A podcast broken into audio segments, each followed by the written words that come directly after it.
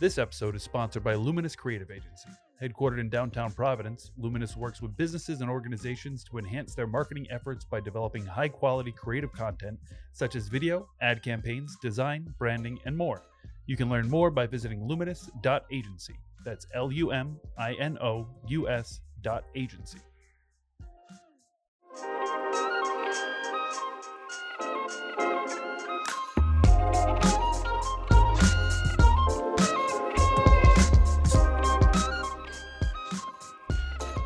Welcome to the Hey Rhody podcast that takes a deep dive into the people and places that inspire such big love for the smallest state. We are your hosts, Nick and Sasha. Hi, guys. Um, today we have our first guest. We're so, so, so excited. We have Asher Schofield from Frog and Toad. Hi, Asher. Hi. How you doing? I'm good. awesome. Do you want to introduce yourself to our lovely listeners? Uh, I'm Asher. Uh, my last name is Schofield. Um, I'm a proud Rhode Islander, so it's pretty great to be on the show with you guys. Um, I believe the only reason I'm here is because Mario Hilario canceled.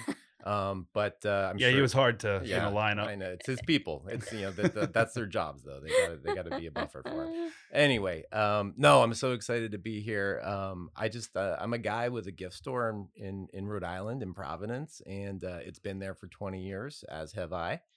Um, and uh, we you know we do a lot, I guess that um, savors the rich experience of being a Rhode Islander there. So um, maybe that's why you guys wanted to have me, or I don't know. We're gonna find out like what use I am. We'll see. I mean, there's like a lot of reasons we wanted to have you. Um, I'll just say really quick I've been a big fan of you for a long time. I think Frog and Toad, the store, is incredible, and I have some questions about the locations and stuff, but we'll get into that. Um, but I think all of the work you've done um, over the last two years to help Rhode Island as a whole, the community, everyone in it, I feel like is such a cool thing. You really stepped up to the plate and you did it in a creative, fun way. And I think everyone in the state was like, yes, let's get behind this. Let's let's go, Frog and Toad. Let's go, Asher. So I think we were excited. And then um, for anyone who doesn't know, we recently collaborated on a really cool project together. When our Hey Rhody Dining Guide came out, um, we had our one of our graphic designers illustrate a really cool picture that Asher then produced as a limited edition print. You got to give her a plug though. It's I was Abigail going Brown. to Abby Brown. She's Listen, she's an amazing human being. She is a gem of a human. Um, she is like the one of those effort, effortlessly like cool people where you're like, how? How can you be cool like that at all times? Like it doesn't make sense. How do you not like overthink things I every hate her five? for that. Me too. and she's just like fun and smart and all you know all those things. But you know, so we did that together. Abby Brown's um, illustration, Frog and Toad's production, and we ended up raising some money for the Rhode Island Community Food Bank, which was awesome. So that was like the first start of our collaboration, and this is number two. Yeah, and I mean, uh, I don't even know if Asher remembers all the time, but even before that, uh, you know, I've been a photographer with the company for quite some time, uh, and I've been a part of at least two photo shoots with Asher before any of this happened. We had the one with your family, and then when I did the Hope Street uh, Merchants kind of write up, uh, I came over to shoot for you as well. So. Uh, we had met a couple of times, but it was uh, the collaboration was the first time I got to like sit down and, and actually talk to you. So was a pretty awesome thing to get happen. Oh, I loved it. It was uh it's been great like working with you guys and obviously just you know any project that you can collaborate on that has like a really good outcome and Mhm. is doing something of value for your community is is always really exciting to be a part of and you know I feel like I feel like that was really the case with ours and you know again it just it it kind of like it comes from the ground up like Mm. I think it's because um Hey Rhody has such like a broad base uh, of readership Mhm. and the market is is so broad and you know we of course have been in business for you know 20 years like i was saying like Yeah. i think that we have like supporters of our own that we brought together Totally. to you know Mhm. to basically be consumers of this good faith endeavor that we had Yep. and it was that like those two combining those two pools of support really um was like awesome to see Yeah, and so you mentioned um, just now that you've been in business for 20 years at Frog and Toad. What, if you don't mind giving us a little history, like what made you decide you wanted to do a gift store versus something else? Are you, did you go to school for that? what like what made you decide to bring Frog and Toad It to was life? all all the money, right? It was, yeah, yeah. We, we basically are printing it these days. So, yeah. Well, no, I mean, I think um, it worked like any other life decision that I make, which uh, have made, which is that uh, my wife wanted to do it. Um, that's the only reason that we started that business. yep. And uh, I, f- I feel like I'm one, like one of those 1950s stand-up comics. Take my wife, please. Um, no, but you know, it was always uh, Erin's dream to uh, to have a small business, and I think she had this romantic picture of like sitting at the counter, flipping through like a paperback novel, and like the mailman coming by, and her saying, "Hey, Paul," and her saying, "Hey, Erin," and, um, you know, talking with her regulars, and then. I think I I quickly realized that uh, it wasn't going to be like that at all. But uh, you know, it was too late at that point. We were we were too deep in. So yeah, it was it was two things. It was she'd always wanted to to have a little gift shop, and then um, I was really disenchanted with my career. So it was like the perfect storm. It was Yeah. like okay, yeah, why not? Also, we were like young enough. Mhm. Um, and I say this all the time to people that are are thinking about starting small businesses. I'm like, if you think you can do it and you don't and you have the the freedom and not a lot of strings tied to you, you should absolutely do it in that moment because life changes quickly. You know, you can get a mortgage and the next thing you know, um, you've got this this roadblock to being able to pursue. It could be a really big dream for yourself. Yeah, I mean, you were young enough to make mistakes. Oh, so many. Yeah. I mean, everybody can make mistakes as you get older, and everybody there's this thing where people think um, that there's a point in their life where, like, well, you know, even if I hate my job, there's nothing I can do about it now. You know, I'm locked into it, and I don't think that's always the case. But you should definitely seize the opportunity while you're young to do these riskier things.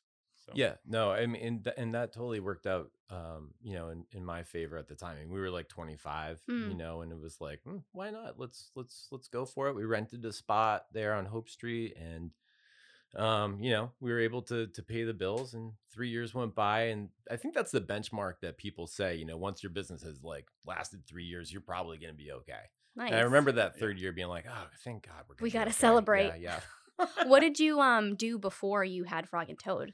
So I was a graphic designer, um, and uh, I had my own studio where I did that. Um, I think that for me, I I went into graphic design because I saw it being like a professional uh, avenue I could go down where I could still be creative, Mm-hmm. But always be able to get jobs. Mm-hmm. Um, and I, you know, I just, I, I, I say I got disenchanted with it because I didn't feel like I was doing a lot of work that was very creative. You know, it was like working for a bank or, you know, a, a tour company or something. And it was just like making ads and nothing Mhm. was feeling really that rich to me. Yeah. So, I mean, I went to school to be a graphic designer as well, and uh, I went to New England Tech. But one of my teachers, while I was there, said that to us. He was like, you know, we were talking about because you know you do the projects for school, and it's like build a website and like do an album cover and make this poster or whatever. And he's like, you know, we do all these really cool projects, but you know, most of the time you're going to be like comping together something for baby food or like uh, a retirement home or diapers or like whatever. He's like, you're not gonna love all the stuff you do, especially if you're doing like gig economy stuff, or if you end up. I mean, I guess more especially if you end up working for a um like a big business or Mm. like uh you know I just did baby food, so Johnson and Johnson or Yeah. something where like you're just doing product stuff and not even super interesting product stuff. It's just layout design at that Mm. point. Right. And you know, not a lot of people think about that when they get into it. They're like, "Oh yeah, man, I'm gonna go work for like Transformers and, and like you know be working on really cool, flashy stuff all the time." It's eh, prob- No. probably not. But it's such a valuable life skill to have though. Like, do you Mhm. feel, do you feel like pretty happy that you have that base knowledge of Oh, 100%. Yeah. Yeah, yeah. I mean, it, it made, made a huge difference. There's a lot of stuff you can do with it. It's Yeah. not just like making album covers or something. you know, Asher, it- when your album comes out, wait, I have someone who can design Yeah, that. yeah. His name is Nick. it, it, it translates nicely. Have you ever worked with a polka band before? No, no, no, Oh. no, not, Okay. not this. First time this for could be the first time. All right. Yeah. Okay. Well, I'll, I'll let you know when we're ready. do you um do you get to use your designing background at all through Frog and Toad, or do you do you have someone who does that, or does that land on you?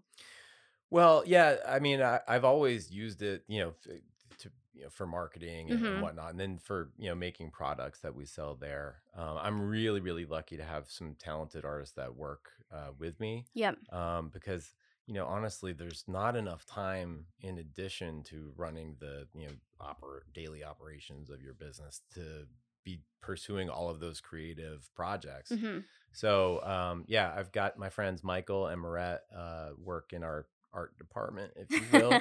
um, and um, I, I get to like have this really fun role of being like an art director, which was always a dream job of mine when I was growing up. So it's really fun. I get to you know have uh, have these fun concept meetings with them where we think about what will be a funny idea for a T-shirt, Mhm. and then get to watch them, the two that actually have uh, this this kind of creative talent, uh, come you know come upon a design that's really good. And, and Do you have a favorite that you've done throughout the years that's like, oh, this t shirt was so good? Well, I you know you brought it up uh, before when we talked. So that we we had a design called um that was uh it's um you can go to hell. Um, I'm going to Pawtucket, and um I don't know why I made that, but I did like ten years ago, and it's always been like a really good seller, and I don't know why.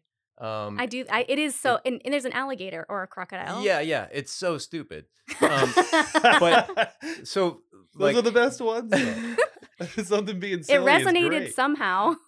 I'm like the down low. I really I want that stupid design to find its way into the Rhode Island State Archives one day. It needs to happen. I would I'd like I want you can go to hell. I'm going to Pawtucket to somewhere be like I want it to be like an archivist job to file that somewhere safely. I think it should happen. okay. That needs to. Who do we know? We must know Uh, we someone. gotta know Can we call someone? You guys have pull with archivists. Uh, yeah, Yeah, yeah, come yeah. on. Yeah, we have a big archivist uh, audience these days. Yeah, that's Uh, obviously. I think one of my favorites. I don't even know why it's my favorite. I just always found it funny, and I think it's a Providence one, and it's just a an, an illustration of a mattress. Oh It's yeah. just like Providence under it. yeah. and yeah. I always found that one hilarious. Every time I was there, I almost got it, and then it would be like you wouldn't have the size in or something because I'm like a weirdly sized human being. He's just a uh, weird human. Yeah, I'm just a weird human In general. uh, but that one always just every time I'd s- I'd kind of scroll past it, and that- it would just crack me up. I don't know why that sums it up perfectly, but It th- really that does. that that design, which which isn't mine, full disclaimer, it's by an artist named Tom West. That design, um, I think encapsulates the Providence experience like mwah, Can you- kiss perfectly. Can you describe it because I haven't seen it, so it's I don't know. It's literally know. just that. It's like a, A illustration mattress? of like a old mattress, I guess, and it just says Providence under it. Oh, okay. like you know, if you ever go down the street on trash day, there's a lot There's of definitely old a mattress. mattresses out there, and you know, people keep sticking them out there. Like, well, maybe this time They'll- sanitation will pick Yeah, it they'll. Maybe. pick it up. Yeah, maybe this time we'll they'll, they'll grab This will it. be the They've day. changed their minds. Yeah, It's not yeah, happening. Never really seems to happen. My Mm, favorite yeah. thing is I live on the east side, and um, I actually go to your store all the time, Thank you. Mister. Um, but um, in, in our first podcast, we uh, we're drinking out of Frog and Toad mugs, and we're like, look at us, look at us repping like local businesses. We're so cute. Anyway, um, I walk down the street a lot. You know, it's a nice neighborhood, and there's always like random, random furniture out on the sidewalk, and it'll be like. Sometimes it's like really nice stuff that you're like, I wonder why they're throwing this away. And sometimes it's like the rattiest couch you've ever seen in your life. And I'm always like, where does this go? Who takes this? Does the trash take that stuff? Do you have to it. file a permit for that? Like, are they equipped to just take a random couch? No, you live over there. You tell us. I've never thrown away a random couch before. I don't. I think you have to get the right sanitation engineer on any given day. Right? Somebody that's willing to like go a little extra. Go above and beyond. Yeah. And like honestly, their job is already as tough as it is. I don't want them to have to push any harder. I don't want to be that one house that's like, you're already working a lot. Take my mattress, please. Yeah, I mean, I don't know what Providence does. Uh, North Smithfield, they just changed it recently where you can put out one big thing a week. They used to do like that big trash pickup day like once a year or Hmm. something. And now it's you get one big thing and without, I think so, except for mattresses and air conditioners. I think that's reasonable. Yeah, I Yeah, think yeah. so. Yeah. it was a nice way to kind of slowly get rid of your stuff. Mm. I think that's got to be easier for them than that. Like that, I bet you they everybody calls out sick on that one big trash day pickup. Like, Sorry. oh god, everybody has the flu that day. I have Weird. the black lung pop. that union contract negotiation must have been brutal. Oh, yeah. Oh my god. like one day, Mm. The new guy. Sorry, I can't show up. I don't know how this conversation went from talking about a cool talking about ass mattresses, gift yeah. store to then going to like mattresses. That's what, the- oh, that's because what of these that shirt. conversations are That supposed shirt. to do. Yeah, that Sasha, shirt. I have a question. Have you Yeah. ever taken any of the uh, old furniture you see on the sidewalk? when I you haven't. You have. I haven't. Really? The one thing about me is is I love like really cool things. I am not someone who can produce cool things. So like there's someone who will be like, "Look at this chest on the side of the road. I'm going to take it home and paint it and like turn it into something." And I'll be like, "Okay, cool." And I just can't do that. Like I, it's not in my It's not. I'd rather like go to a store, go to an antique store, so where the trash was like put in display, and I can just buy and bring it home, and I don't have to put any work into it. I just I'm not like a creative person like that. Like I I am creative, but I can't see. Like I can't look at a chair that needs to be like re-sewn and stuffed and be like I can create something out of that. Yeah. It's just not in my it's not in my I've wheelhouse. See, I'm sure you I have. not a chair that had to be re-sewn and stuffed, but it's the issue now is that everything's made out of particle board. right, yeah, So, big like, issue. If it's outside for more than a day, it's just Yep. falling apart. I don't even know what that means. What is Yeah. particle board? Um, it's it's it's a wood composite. Am I right? Yeah, it's yeah, composite. Okay, yeah. It's bad. Yeah, it's not bad, but It's it's, not built to last. It's cheap. Oh, Yeah, have, you, okay. have you ever broken like a, a cheap desk and it looks like it's like layered inside or something? I have Every not. piece of IKEA furniture. Yeah. Oh, damn. So You everything get- in my house. You get lured in by that that price tag. You're like, I can still build it. You know, Yep. it's like worth the savings. Like, I'll, Yep. you know, you know, to, to take you know an hour and forty five minutes of frustrating time, and, and I'll 16 build it. hours for me. Yeah, but you're not thinking about how like yeah, a little water gets in there, and it Yeah. inflates up, and Yeah, you can tell the difference between something that's like that and like hardwood just by the Mhm. price.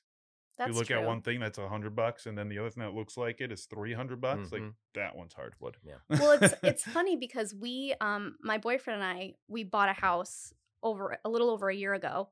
Um, on the east side, it's a historical house. We lived in like a very modern condo for the first like seven years of our relationship that needed no work. Everything it was brand new, like it was very clean and crisp, and it was fantastic. And I had always watched like HGTV things, home renovations. So when we bought our home, I'm like, oh, we got this. We can do this. This no problem. Guess what? I was dead wrong. Yeah, That- you forgot they did everything in montage. Oh so my like God. it was quicker. it was and we were really so we were really lucky my boyfriend's father is a contractor and he does the most beautiful work and he gifted us his time which was a- a gift i could never repay in a thousand years um but it's just what the expense the time the the messiness the frustration you do one thing and then all of a sudden in your 100 year old house you find out that the plumbing is not up to code so you have to take down everything you just did to re put a new plumbing and oh yeah. plumbers are expensive. It's just crazy. And I'm like, you know, Chip and Joanna Gaines, you did not really. You did not Mhm. prepare you me did for not this. prepare me for this Nope. because I thought it was going to be cute and easy. they did you dirty. They did me dirty. And honestly, Damn it, Chip. I what the heck?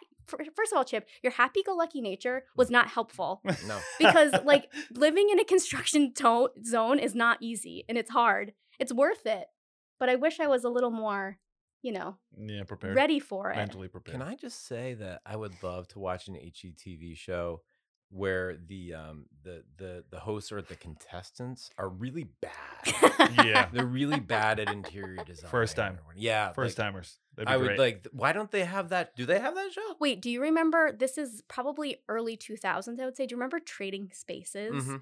That was pretty bad because it would be like one, fa- two families would like switch places, and there would always be this one family. They'd be like, "We want to do something really fun and modern and like cool for our friends," and the other family would be like, "We want to put feathers on the wall," and then the other family would be like, "What the heck? What are these feathers for? I hate birds." Why'd you do this? and it was always like that awkward, like, I don't think we can be friends anymore. You ruined, you ruined my home.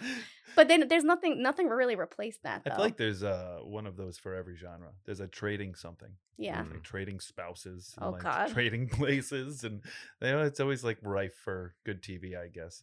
We could start like a new trading spaces. Mm, You speaking of renovations, you renovated Frog and Toad over the pandemic, yeah? Did you just hear that transition? That was seamless. Girl, she is fantastic. I am- I am learning smooth. some things here. Yeah. Really nicely done. well, I mean, it is true though. Yeah. Well, we did. I mean, it seemed like a good time. Like, you know, Yeah. how often are you gonna? Ha- oh gosh, you can't say how often are we gonna have a pandemic so I can really get some work done. Are you? I did just say that. Listen, Well- you you it's the times. It is the times. Yeah. It's- You're totally fine. You know, it's it's like you know, trying to make the the most of the situation. You know, we were Mhm. closed down, so I was like, Yep. this seems like a great time to do a little renovations. I always hated the floor. Mhm. Really hated the floor in our space. It was like that, um, like commercial grade carpet that you see in a very Mhm. uninspired office with cubicles. Mm. um, only like really really worn and then 20 years of children like vomiting on it or like Yep. spilling their their chocolate milk on it so and that's fun you know it tells a story you know Yeah. some history there the vomit chocolate milk history We love but that. um, it was time to go. Yep. Um. So uh, yeah. So it was really nice to uh, to be able to take advantage of that time of being closed to to to get it out of there and get a new floor down. so what did you choose and why? So we went with a uh, a composite floor um, Mhm. that's super resistant to uh, to water and moisture. Um, Chocolate and, uh, milk. yeah, yeah, exactly. Chocolate milk and vomit. Um, Perfect. Yeah, and uh, it looks it looks like nice uh, hardwoods, although it is not. Mhm. And um, yeah, it's just uh, it's just kind of changed the the vibe in there a little bit, which Awesome. it needed. You know. Yeah, it does. I went in there um not too long ago for our food bank um uh like kind of finale of the food bank situation and the store looks great and the new you have a new sign uh Providence Paint and Signs on. Oh yeah, yeah. it looks amazing. It, I mean, I think I think your store is always um fun to look at because there's always so many interesting things in the windows and you have the the like the farmyard Mm. friends out front and I might that's what I nickname them. They could be called something else, but um but there's always fun things going on and I I love um when something new happens. It's always fun like, "Ooh, what's happening over there The now?" first thing I think when you said that you did that and you did the floors was like the nightmare of taking all that stuff out. Mm, oh yeah. yeah. You have a lot of like You have a lot of racks stuff. and like just on every rack is a lot of small stuff and that sounds like I don't know. I just kind of went unconscious, you know, and and just like did it, didn't think about it too much. Like four days went by, and I like came back to consciousness. I was like, You're oh, like, hey, "It's the done." empty. Look, How'd it's that empty. happen? Cool. Whoa, this is Yeah, great. yeah. Um, no, all that stuff is it's funny. Um, so you know, we talked earlier about how um, you know, I'm in business with my wife, right? Yep. So Erin and I uh, uh, run this place together, and uh, so every single item that you you know see or reference um, that that's in our our shop is there's usually been a marital dispute behind that product. So we'll go like we'll go on buying trips uh, for uh, for the store. And we don't always see eye to eye on stuff. You know, we don't always have the same taste. Mine is much better than hers. Um, so there's usually some kind of a, you know, some bickering, some silent treatment that happened, you know, some sort of like big blow up maybe. Uh, bes- behind every single like cute little kids bowl or or onesie or something, there's usually one of us had to like lobby and advocate. Oh my god. Way harder than you would imagine. And I've always said like, okay, so that's like one of our strengths. Mm, You know, like, definitely. how many places are like willing to have like a drag down like marital dispute over the product that's on their shelves? Ours. Ours yeah, is, and especially I know we've talked about this before, not now, but um every time that I go to Frog and Toad, I always buy there's these you have those cute like cereal or noodle bowls, and they usually have like a character inside. The mo- my most recent one was like bunnies and strawberries. Mm. Um, it's my favorite. And you were saying how that one bowl you wanted to buy, or your wife wanted to buy a million of, but you had to like bring each other down. Like you Mhm. couldn't go crazy on the cute bowls. Yeah.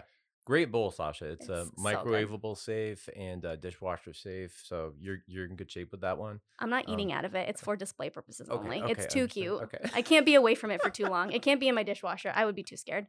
My Yeah. other one has pandas on it, just so you know. Oh, love that one. They're so cute. Yeah. you gotta Oh like hand wash it after every time. I'm you use it not going to something. use it for any food or any sort of beverage or anything. Fine. It's just to sit there and look cute so people can admire it. It's the cutest thing I've ever seen in my life. There you go. So, what was that fight like? Figuring out the strawberry bunny bowl.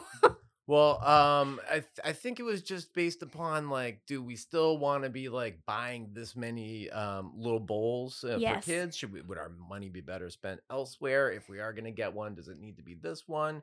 Maybe one of us didn't like bunnies. I don't really remember at the That time specific bowl? exactly. Yeah, but usually it's it's something pretty uh, aggressive. is Do you go out on a buying trip with like each time you go on a trip with like a budget that you're a lot willing to spend on that trip and then break it every time? I'd like to answer that question, Nick, by saying any good business person um, always has a budget when they go buying. Um, I'm not a very good business.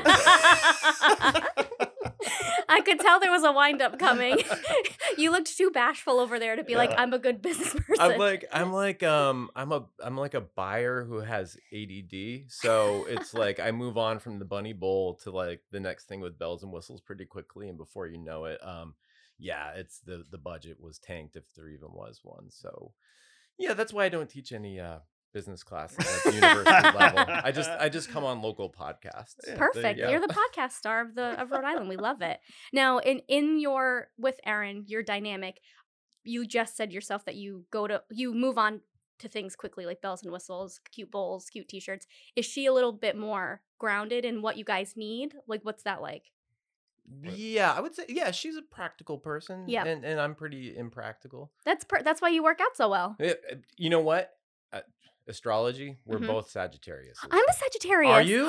When's your birthday? This is why we like each other. Oh my Yeah. god. That just blew up really quick. Wait, I need to know both of your birthdays. You're feeling left out, Immediately. I'm an. Aquarius. I All know right, that. that's cool, too. That's it. I don't That's know all anything about that. That's as much as I know. Anyway, back to far as it goes. Sagittarius. I'm December 18th, one week before Christmas. I'm December 9th, two weeks before Christmas. well, let me put that in my calendar. So- Oh my god, I'm gonna put yours too. Well, I give the best birthday gifts. Okay, first of all, just saying happy birthday to me even two months early is enough gift. Oh, cool. Yeah, I can it's do perfect. Yeah. And your wife is a Sag? She is. She's yeah. not my birthday, right? No, is- no, she's on the other end of it. She's Okay. like, uh, I think her birthday is uh, November 25th. Oh, my mom is the 23rd. We're just like little my cosmic God. best friends right now. I can't even handle this. Do you are you a, a someone who like knows astrological like do you know anything about astrology? Cuz I don't, but I just like when other people are the same thing I am. yeah, I don't either, but I have three daughters and they all um, know it very, very well. They know about the moons and the rising and the, Oh. you know, the all of the Isn't, nuances. isn't it not always a good thing for somebody to be the same as you? I think in a relationship Depending maybe not. depending on the sign? Depending, yeah. I mm-hmm. think a friend, I think it's great. And I think in a relationship, everything's different. Like Asher was saying, his daughters are into like the rising and the moon signs and stuff. Because I think you can be a Sagittarius, like you were born in a Sagittarius time frame. But depending on the time you were born, you could have more like Capricorn characteristics. I don't know what those are. I don't even know what a Sagittarius characteristic is. But I just like being one. And I like when I find someone who else is one. Yeah, There you go. same. And I think like, so Nick, you're d- January. Yeah, end of January. I feel like I'm like right Being- on the border of being something different. I'm like one day out. do you know what the other one is? No, that's I barely know awful. that I'm Aquarius. Oh, that's well. I That's- think that's as far as I got. being someone born in December, regardless if you're at the first or if you're the 30th, it doesn't matter when. Like your birthday is always overshadowed by all the holidays that are in December. Um, not even just holiday like specific holidays, just like the holiday like merriment. So I feel like as a someone who was born in December, Asher, me, you, and your wife, I feel like there's like a special bond there. Mhm, Like being a December baby mhm, is the superior baby. mhm. Sorry, I just had to put that put that out there. I always feel bad for people that like are actually on the holiday. Yeah. and Mm. really any holiday or that's or like when not even just birthdays or like if like uh, let's say you get engaged on like valentine's day i'm always Big like mistake. man Big mistake. that's yeah, like everybody thinks it's a good idea but No. it sounds like an awful idea Terrible. or like people that wait to like you know some people like try to hold in so their kid is born like one hour into the next day because they want the holiday or something like i've heard that a million times million Did you hear that from a man though? I feel like no one would be like, "I'm holding this No, in." I've to heard, like, get- listen, I'm holding we're doing this a podcast. in. We're doing a podcast because I listen to a lot of podcasts, and I've heard it from uh, not a, a ton, but I've heard the stories where people are like, "Oh yeah, they were trying to wait Yeah, until this wait day or whatever." Um, and to me, it sounds like a just a bad idea. Oh, I'll tell you what happens Tell us firsthand. So you get for you everybody's got that aunt and they give you that gift with a card on it that says happy birthday and, and, Christmas. yeah, that's so bad. Yeah, yeah. So Come you on. Your five bucks. Yeah, exactly. Here's your one lottery Yeah. ticket. Have fun. Thank you, Aunt Helen. Thanks. This is great. I really Yeah, appreciate really this. Great. I um I feel like I um I love birthdays in general. I think that they're fun because I think I love other people's birthdays.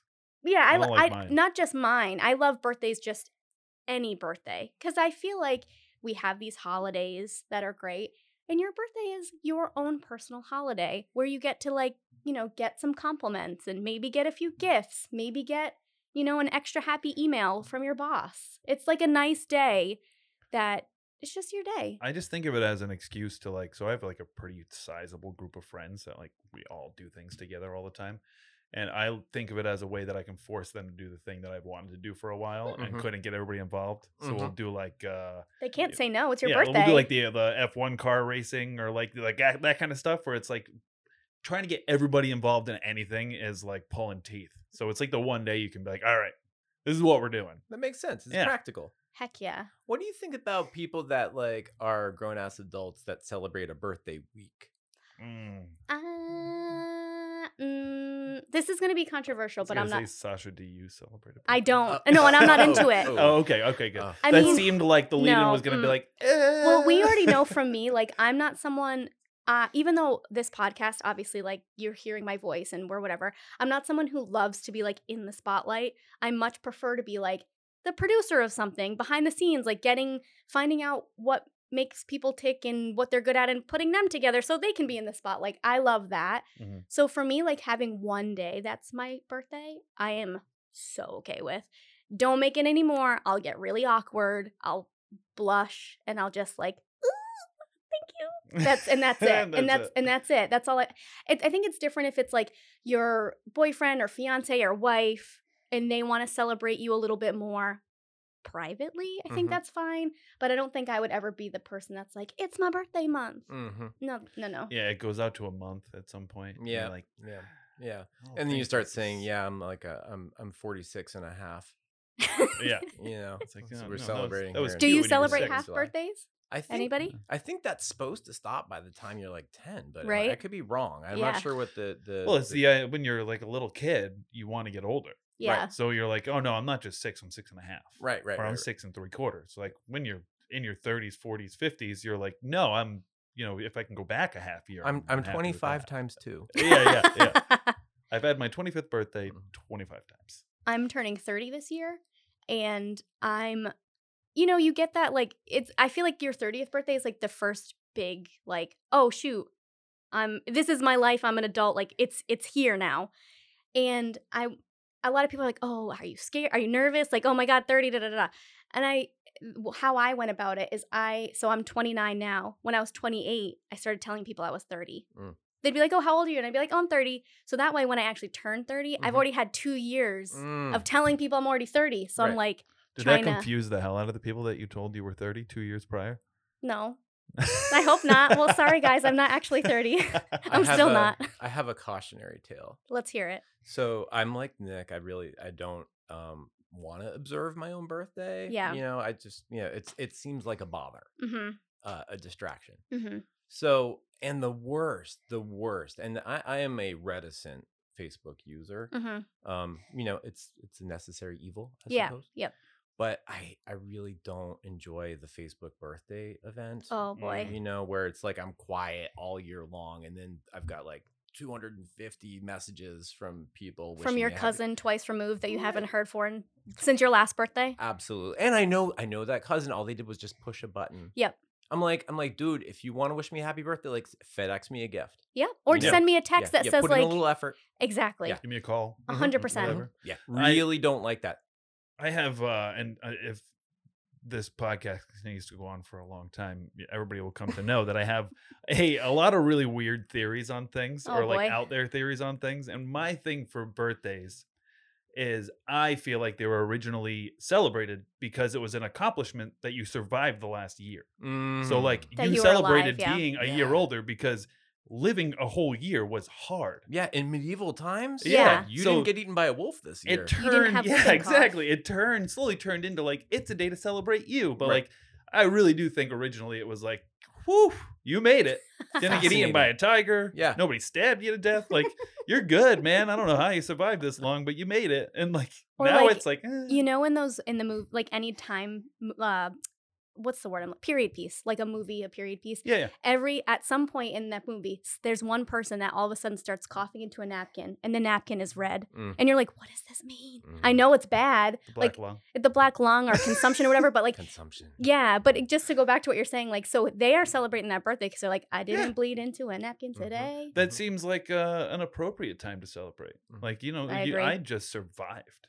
Right? We're not survive. I mean, you know, We not are every- surviving, especially not after this year. Not everybody's life is the same as anybody else's. Things are hard. Everybody has their own hardships. I totally get it, but it's not the same as 200 years ago, 300 No. years ago. No, no, no. Yeah. Our hardships are very different now. Oh, yeah, somebody put too much third- sugar in your coffee. Yeah, Yeah. yeah, yeah. yeah, the the, the Starbucks barista uh, didn't do my order right. Yeah, Or and like then we can have a meltdown about it. celebrating not getting eaten by a wolf, or like going to what's that place that everyone goes to now where the King drinks. Richard's Fair. No, no, no. Well, yes, but that place. I don't know if you guys have seen it, and- or if it's just like the the the people who I'm like connected with on social media. But it's that place. It's in. I think it's in Mohegan Sun.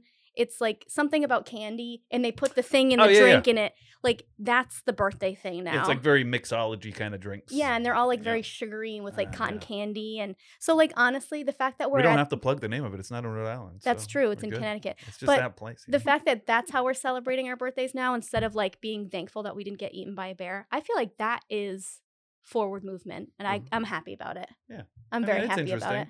It's just my whole thing has always just been like, you know, it's just a birthday. It's I, they're very cool when you're little. yeah Like I love. I have nephews now, and like my nephew's third birthday just passed, and I was like pumped about that. It's fun. yeah Little kids are, uh, or Christmas, same thing. Christmas can still be nice as you get older, but Mm. like birthdays are great for little kids. I, I I still think of them as an excuse when you get older to just do something you've wanted to do all year. do you when you you have three kids Mm-hmm. do they have big birthdays small birthdays themed birthdays what are their birthdays like Um, after we just trashed birthdays what are your kids birthdays like They're great for kids. well, when they were younger, it was an excuse for us to have like a really big, like, um, grown up party at our house. Yep. Right. So it would be like barbecue and kegs of beer and stuff Nice. like that. And, you know, we, we basically used the kids' birthday occasion as an excuse to ignore them and have a huge grown up party at our house. Um, and then they got old enough where they were wise to that, and um, and uh, I no longer had the energy to really do all of the hosting uh, Mhm. any longer. So they became like destination um, birthdays, cool and then that's this whole um, subculture of like places that will host birthday parties, Mhm. which is a really weird scene, man. Like it- they're like the staff there are like 15 and 16 year olds who really hate their job and like they'll slice the cake for you but they won't do a very good job and it takes 45 minutes they're and- not smiling and like you have a very subpar experience, but it costs you like five hundred and seventy six dollars. Yeah. Mhm. that's this whole industry that I'm just like, wow, I can't believe that that exists, but it does. Um, I don't know, Chuck I- E. Cheese. it- Chuck E. Cheese. Chuck E. yeah. Cheese exists solely for kids to have birthday parties at. I'm convinced. We actually used to like go drinking and then like order a pizza from Chuck E. Cheese. Well, nobody sober would do that. No, Yeah. because there was like this weird nostalgia thing of being like, I remember Chuck E. Cheese pizza was great. no like, it definitely wasn't You know, once you were an adult and you ordered it, you were like, eh, no, no. it definitely not so tastes like much." cardboard with When I say we use, I say we, I should have said we did it once. We we ordered one the time you were like we're so And then we were like, nostalgic with Chuck eh. E. Cheese you know, it was fine. yeah It just wasn't like, you know.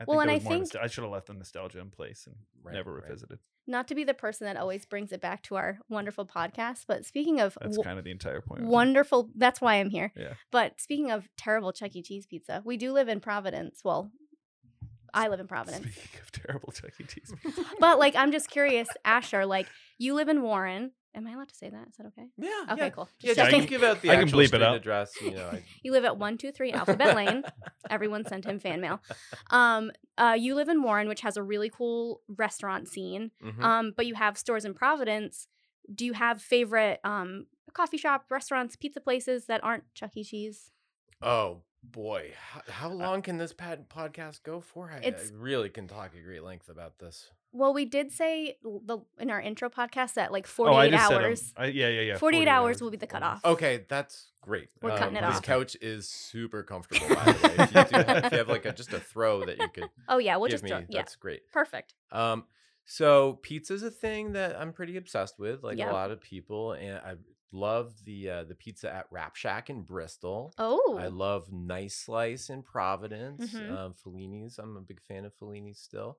Love um, Fellini's. And I'm my my second favorite uh, food is is uh, Mexican food. And, um, Oh. I'm I'm really into uh, all of these uh, taquerias that are in Providence, like in the West End. okay Um, nick has a favorite in the west well no that's not the west end technically it's fox no, point Tallulah's. Tallulah's his next favorite oh yeah, I fantastic. Love. Yeah, Tallulah's. great burritos for sure. do you have a Nice. fave fave mexican restaurant Um, I like uh, uh, this place called Tacos Orale. Um, they've got two locations in the West End that are Okay. really really great. yeah Um, usually if it's like a hole in the wall type place, I, I Mhm. really really enjoy it. I'll I'll like come up with with an excuse to have like a meeting just so that I can go out for Mexican food. Really, it's, What is your go-to dish?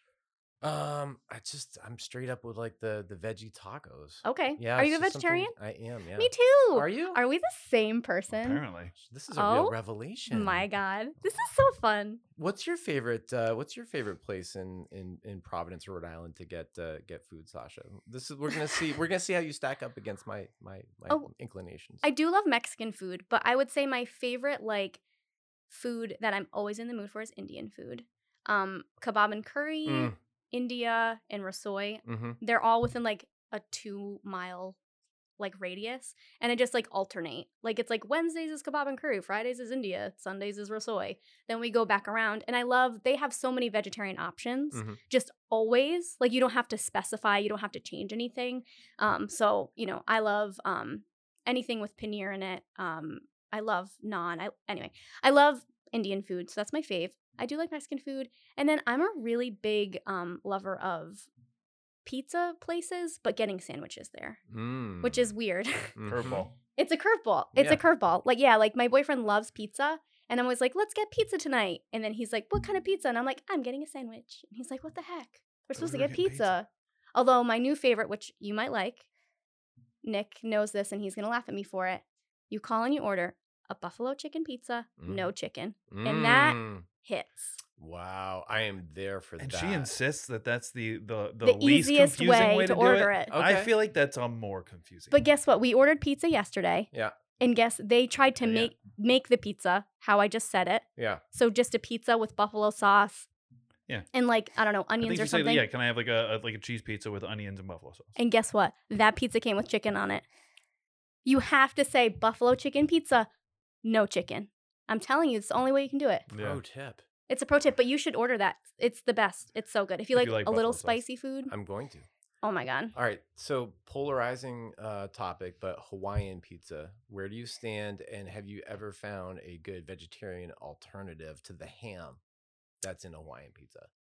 I mean, I have never been like super on board with Hawaiian. I don't dislike it, but it's never my first choice. You don't think pineapple belongs I on honestly, your savory flavored? I like sweet and Yeah. savory. It's not the pineapple. I just maybe it's because I've even though I haven't always been a vegetarian, I just like the ham on a pizza just always looked not Oh, like, like my ham on a pizza. not you do. I, so it, it's, Mm. there's two vegetarians in the room. I am not a vegetarian. mm-hmm. I like vegetarian stuff um, for the most part. I'm not really a big tofu person. I've had every once in a while I've had it like cooked really well. Somebody Yeah. does a good job with it and it's good. But I'd say nine out of ten times it's been disappointing.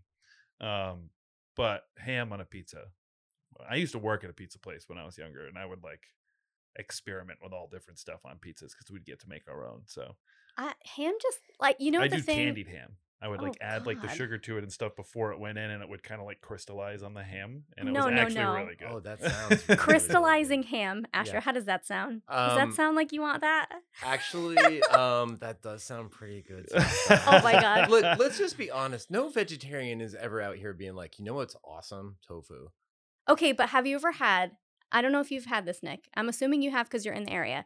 Garden Grill Mhm. makes a tofu BLT, and that is it is so good, and it tastes as close to bacon as a tofu BLT could taste. that. I was gonna say anybody that ever says the meat substitutes actually, t- some of them are good for themselves. yeah, Uh, one of my pet peeves with those things is like I feel like they do themselves a disservice by trying to say they're the meat. yeah, like they're not. uh, there's like in California and stuff, they'll have these like uh like vegan delis, and they'll like call it chicken, but it's like a substitute for chicken. I'm like, it's great for people that are vegan. Like I'm glad that there's like a lot of variety and there's something different, and you can get like your savory thing out of it, and that's awesome. But I always find it weird when they try to directly compare. It's like it's just not the same. I think Call that's the different. worst thing that a vegetarian person can do or a vegan person can do to a non-vegan or vegetarian is be like, try this. You can't tell the difference. Like, yes, you can. the like texture is Impossible different. Burgers are good. Yeah. they're just not. A, it's You not have the to same. call it what like it is. Like this Yeah. is not the meat, but it has a similar taste. The texture is totally different. I mean, I like food in general, Mhm. and I'm an adventurous eater. I wasn't when I was a kid. I hated everything. It was like chicken fingers and ketchup, and that was it. But I hit a point where I just said like, it became a thing where I'd go to like my friend's parents, like friend's house, and like their parents would cook dinner, and I decided I wasn't going to be the person that like asked for something different or like spit out the food because I hated it, The and I would just kid. even if I hated it, I would just suffer and eat it. And like that, it, but it it just turned me into somebody that could eat anything, and I like almost everything. What's the uh, what's the most adventurous food you've ever eaten? That's a great I guess question. it's where you put adventurous. Um, I had like dried durian once, which is disgusting. Wow. Yeah. It's I don't know if do you know what durian is. I don't. It's like a, a what is- Asian fruit, uh, but it Oh. has like it's on a lot of food shows, hmm and it like they say it smells like like desiccating flesh, Mm. Oh no. and it's it's it's awful. It's Mhm. really awful. But then I've also had like uh I had snake once, and I've had I've had squirrel because You've had squirrel. when we were a kid, one of my How friends do you not lead with "I ate squirrel"? as Because an answer to the here it's here it's weird, and the rest of most of the It's rest of the Midwest and stuff, it's not that weird. But Oh, no, I mean, it was one of those like we were hold on- kids and we shot one with a, a, a BB gun, and my friend's dad was like, "If you end up killing something, you have to eat it." Like, wait, wait, wait. This is not where I was expecting this No, story to go. no. me yeah. So like we, you know, we were like ten. or So that was a punitive squirrel meal. yeah, it wasn't bad. Oh, It was fine. okay. Alligator, Yeah. um, and then I mean, there's not a lot of like adventurous like vegan things to me. I'm surprised that your friend's dad wasn't worried you'd develop a taste for the squirrel. Right? You know, Or be- get a weird just be out disease. there well, the like- funny thing is, it doesn't. And it's been a long, long time since I've had it. So like, I was. Oh my kid God, kid. this is- Um, It's been a long time since, Since Nick's he's- had squirrel. Since He's dined on the delicacy but it's of not squirrel. weird. Like I mean, it's weird to people to eat it. Um, but it's weird to people. It would be weird to people, and I've never had this, but it'd be weird to people to eat uh pigeon. Hmm. But pigeon was brought here for food. Yeah. like the whole. re- It was like during the Great Depression. It was brought here as a food item because there were plenty of them, and they they. But people used to always eat them.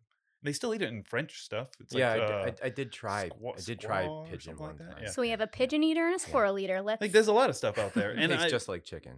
Oh, well, it's no. squirrel is like it's. I feel like it's one of those things that you could say that it just tastes like super mild. I can't It's- believe I'm sitting in a room right now where we're talking about what squirrel tastes like to eat. This Yeah, feels very strange. to It is strange. I mean, but Too it's strange. to me too. Like I, I watch a lot of that kind of. I've watched like so like a lot of food channel stuff, Mm-hmm. and I've watched some hunting stuff, and I've watched and like the stuff that, especially in the Northeast or coastal people find weird, even in United States, probably fifty percent of the population doesn't find weird. Mm, We're Mhm. just city people. Even if you don't live in the city, coastal people are city people. Yeah. It just kind of is what it is. We eat very generic stuff. Although we probably eat more seafood stuff than a lot of people would find appetizing. That's true. That is true. How long have you been a vegetarian? Um, ever since uh, my wife made me watch a documentary about why you should become a vegetarian, Yeah. you know, I guess that was nine years ago. And I said, I, you know, I really like eating meat. I don't want to watch this movie. Why? Yeah. Are you, I don't want. Can we not? And I, I still, I sat down and watched it, and the next day I stopped. Ah, is and so I'm assuming your wife is also vegetarian. Yeah, Imagine if she wasn't. She just wanted him to be. A I know. She just that would wanted be to so torture cruel. She would do that too. she doesn't let you get the bunny bowls. Yeah, she's and getting she- back at me about those bunny bowls. yeah, yeah. She was she was just letting it build for a while. It is really nice though. Like Providence in general has a lot of options for people who are vegetarian. That's relatively new. yeah, and Past like ten years, give or Mhm. take. you're Nick, you're gluten free, so Yeah. there's a lot of places now that have like gluten free options. So I feel I like that actually is feel really like it's a little harder to find gluten free stuff than it is even vegetarian. Because Oh, almost every sure. place. That, I mean, honestly, most restaurants, I have to eat the vegetarian thing Mhm. Yeah, because it also because is it's the only thing that like doesn't necessarily go between two pieces of bread. or is not fried. Yeah. Yeah, So it's like I'm kind of on that same, but there's gluten free stuff everywhere. People have been cooking and making vegetable yeah, food forever. that's very true. Vegetable Gluten-free's food. weird, but I don't really know how cuisine, Yeah, cuisine. vegetable, uh, plant based cuisine. Thank you. How's That's a that? great That's way to better, put right? it. Um, but yeah, there's a lot of places now.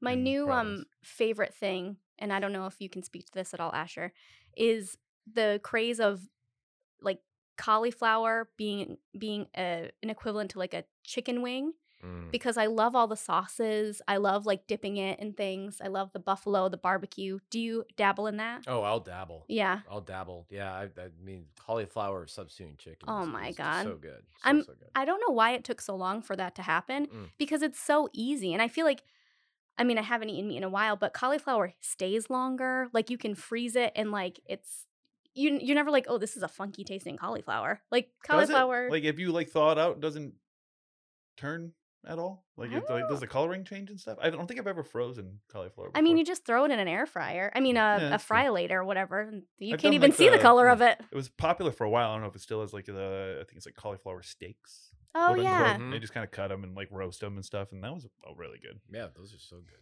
I've never. It was very recently that I've been turned on to like the buffalo family, like buffalo sauces, and now I can't get enough. I don't know why that my because we were talking about meat in my brain. I was like, "But that's not vegan. He said buffalo. I was like, "Uh, do people do Buffalo that? cauliflower. Honestly, I could never have stopped eating meat if it weren't for hot sauces. oh. Like I, I that like Mm. really like hits me nicely. So hmm I was able to stop and just like literally slather all the vegetables in hot, hot sauces, and I was fine. Do you have a favorite? Um, I really like Cholula. Yep. Um, I really like um. I'm forgetting the name right now. Um, I think it's called Melinda's. Oh. Um, okay. Which is something I picked up at Whole Foods, and so Mm. they've got a couple different flavors to it. But hmm I mean, I Erin um enrolled me in the hot sauce of the month club. Oh where- my god, yeah, that's so cool. cool. yeah, and so I just I had them coming in. And it was an embarrassment of hot sauce uh, riches. So, so much. Have you ever sauce. watched Hot Ones?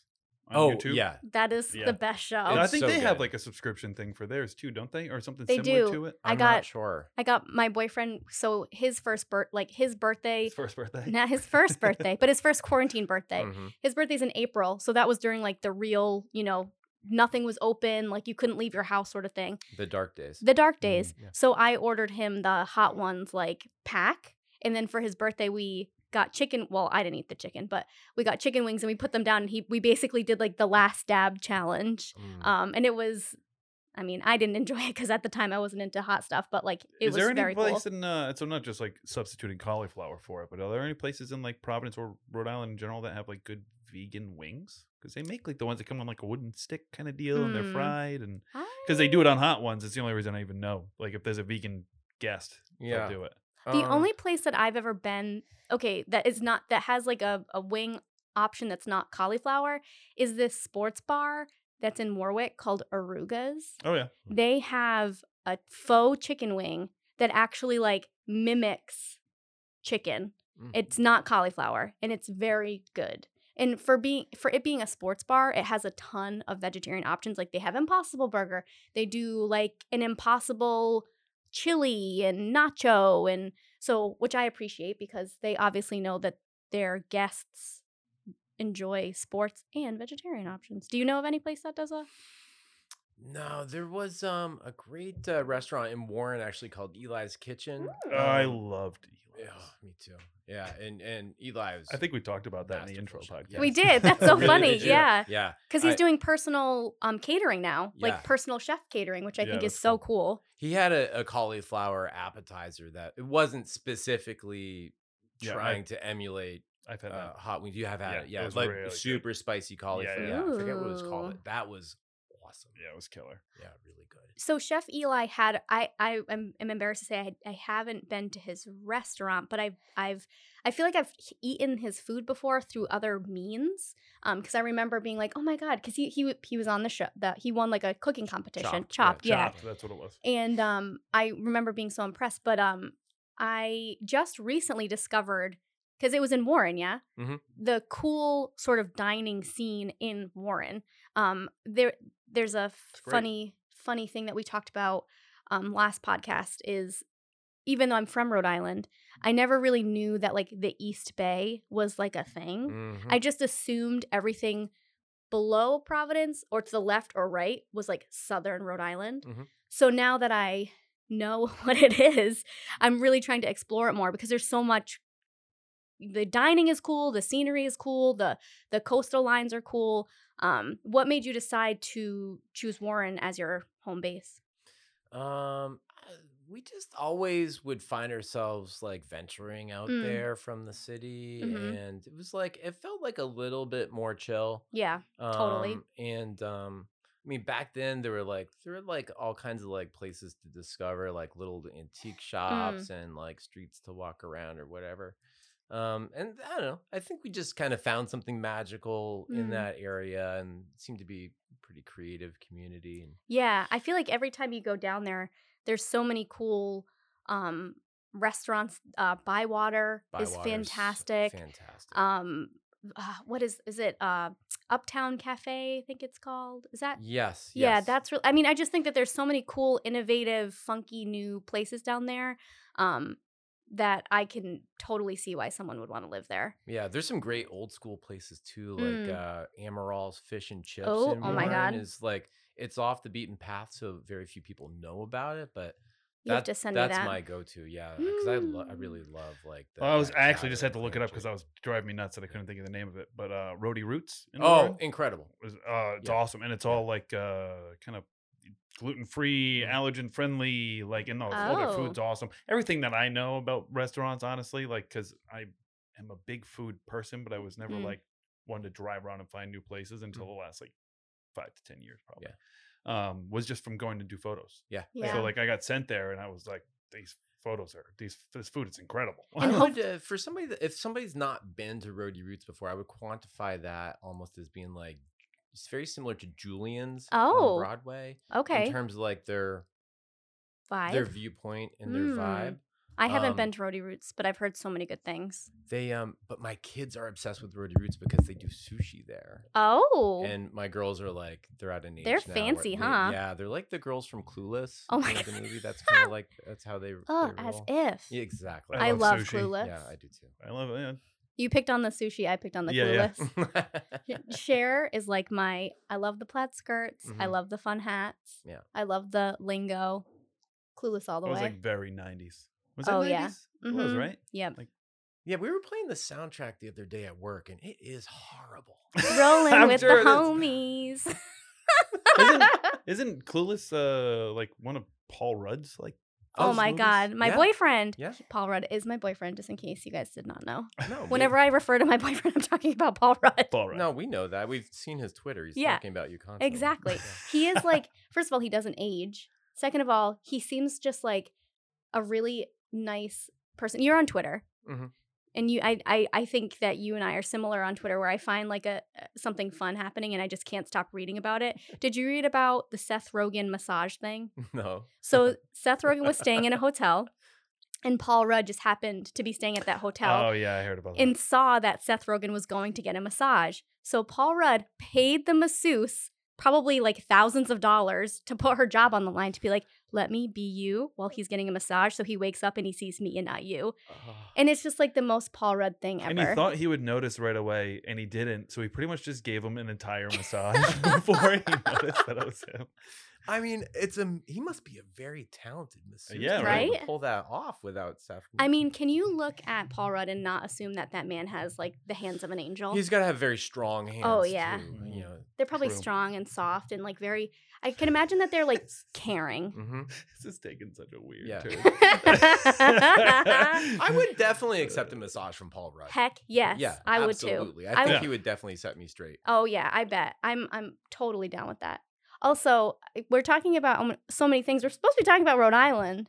We always get Yeah, we, on- we always come back around to it. Yeah, Eventually. it's not going anywhere. eventually. Unless, That's true. Unless we get absorbed by Massachusetts. or Can you imagine? It's possible. We could get annexed. It's always possible. That would be terrible. I agree with you. oh my god. Yeah, hopefully not mass. They have a real budget issue up there. Oh boy. Yeah. now, being Nick and I are from Rhode Island, both born and raised. You are a transplant, I am. And we that's That's my dirty secret. It is, a, but you know, I don't think it is. I think the fact that you've chosen Rhode Island as your given home almost gives you more merit to be a Rhode Islander, especially because of what you've done since being here. You think it makes me a better Rhode Islander for not being from Rhode Island? Hell yes. I'm gonna take that. I think so. I, accept it. I mean, if you were just coming here and then just were like complaining about how terrible Rhode Island was and you wish you were back where you were from. well, then you'd be a real Rhode Islander. If But you then were you'd just be- complaining about how terrible Rhode Island was. All the True, time. true. No, but you've come here and you've like really taken the state by the by the chicken feathers and you've rooster feathers. I don't know what whatever the word is,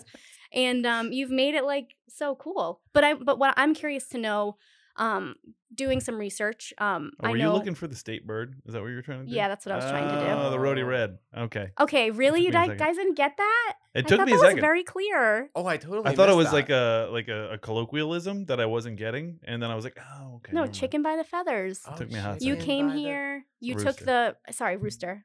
You said that, and I just got hungry thinking about chicken wings again. Oh, s- Yeah. cauliflower yeah, wings. that's what happened. Full circle. Yeah, right. um, but what my question is is that so you're not from here and you ended up going to PC, which Correct. I read through um, doing some research. What did you have other schools on the line? Did you always have it in your brain you wanted to be in Providence? Like, what was that experience like? Well, it's um, not a very interesting uh, or involved story. Mhm. I'll, I'll preface by saying that my father worked at PC on the grounds crew. Oh, And um, as a consequence, if I were to get accepted, it would be free tuition. oh, So I only Perfect. applied to one school. and if anybody knows the cost of college, you'll know. you took Yeah, that. You'll know. I, I think it still took me till my, my 30s to pay off the student student loans just from from uh, The you know, room? room and board. Exactly. Yeah. So, did you live? You weren't born here, but did you move here for your dad to work at PC? How did that? So my parents separated Oh, yeah, and divorced when I was like, I don't know, before I was 10. Yep. And he re- relocated to the Rhode Island area. And Okay. Eventually got his job working there. Okay. And which was cool because like at that time I was at the age where uh, the uh, the PC Friars were uh, Mhm. going on that huge NCAA tournament run back in the 80s. Nice. Yeah, so That's I was like I was a super Friars fanboy uh, back in the day then. That's very cute. Yeah, so it was it was really fun to uh, to get to go there, and I, I certainly fell in love with with Providence. Yeah. Um, although it's it is interesting. uh, I don't know how much this is the case for a, a lot of our universities, but things can be so insular um, on a college campus where you don't get out and experience the city Yeah. that in, in a way it was always a struggle to to break free and get to see To you know explore. yeah, explore and see what what actually was going on in the city. hmm And once I did that, I was like In yeah, love. I, yeah, I realized I probably Well, NPC has that like kind of whole area around it where Mhm. like uh you know I had a bunch of friends that like didn't go to PC but went to school in Providence and lived in that area. You know, we go to like Golden Crust all the time Mm. and like uh but Your pizza's better than Chuck E. Cheese's. uh, what what I can't really trust his pizza tastes, Asher. I don't know Uh, if we well, can. Golden Crust is the place that we would go at like one o'clock in the morning and burn the roofs of our mouths. and that was you did. Nobody waited. You just started eating. Uh, but that area, like everybody, kind of just stuck in that area, Yeah, unless that's you were like you know somebody's birthday or it was like a big, and you'd like go to a club in downtown or something, Right. Um, And a, a it- lot of college kids don't even have their cars. Well, I was gonna say, so now Uber is go? a thing, but like you know, even in the early 2000s, like if you didn't bring a car with you to college, you weren't going anywhere. You were Right. staying right, you know, in your little neighborhood. Um, so it must have been cool when you were able to kind of take a break from there to kind of jump into this city and see yeah, all it had shout out, shout out to the RIPTA. Heck let's yeah, not, Let's not forget Yeah, about very them. true. You know, Yeah. They're over there holding it down. Yeah, they are. You know, sorry, mid-range city. I mean, we got a pretty uh, robust public transit system. And Yeah. So shame on you, college kids, if you're not getting off campus and hopping on that sweet little bus and going downtown or wherever, for that matter. That's true. But uh, yeah, it's like I think a lot of people have that experience where, you know, if you do get caught, whether it's like at a university or at, we're very provincial here in Rhode Island, where if you're from Cranston, it's very rare that you're going to get over to the East Bay or North Smith Smithfield, as Yep. it may be. Um, you know, the, for a variety of reasons in Rhode Island, like it's not easy to break out where Mhm. we've pitched our tent. hmm And uh, I do think that that is part of what's nice about living here is that even though we're small, there's so many different wonderful discoveries to make Totally. in literally every geographic corner. yeah. Um, it's like it's always so so fun to get out. Yeah, I never really thought about it that way, but it makes a lot of sense to me now that like there's so many cool things because people don't want to travel or for a long time because people didn't want to travel. So every major center I'm throwing up air quotes. I just realized. you can't see the air quotes, but they're there. uh, every major center in Rhode Island, like there's kind of like a fully fledged community around it. Whereas in uh, maybe in other states, you drive further because people are willing and normal to drive further, and you won't have like a major main street restaurant area and a shopping district and a business district and like a place to go and do fun things like all in every single one of those areas. You would just drive for each of those things. Hmm but because people didn't really drive here for a long time which is just so weird because it's a small state but Yeah. uh, it made it where like you had fully fledged like business environments in like 10 different places in Rhode Island. Mm. Even it's like even though it's like an hour from top to bottom. Yeah, and compound that with I think Rhode Island has like the second highest population per capita. Oh wow. Oh. Um uh or or per like square mile. Yep. uh, I Mhm. think is it That would be sounds more right. like when I'm looking at that I think second only to New Jersey. So the fact that we That ha- do have that like dense population Mhm. center Mm. in all the different municipalities kind of like underscores what you're saying too, right? yeah, yeah. And I, uh, I'm a, I'm a little biased, but I live um, off of Hope Street, so I love the Hope Street area. And something that I'm, one of the things that I was so excited about having you on the show or the podcast is that you have been on Hope Street for a while, and I know you had a big part in the Hope Street Merchant Association. And I'm just curious, like what what made you want to start something like that? What made you pick Hope Street to be your home home base like what what was that thought process like because i what was it what was hope street like when frog and toad first started you know Mm, fun question. Yeah. Um there was definitely like uh like an era that was coming to an end when we started on Mm. the street. Like there were businesses that were part of a time long past. You know, like Yeah. I think there was a shoe store called Lad and Lassie Shoes. you know, which was like where you go shoe shopping with your kids before school starts. That's and, you know, awesome. yeah, really. And they had a, the cutest branding too. Their sign was really neat.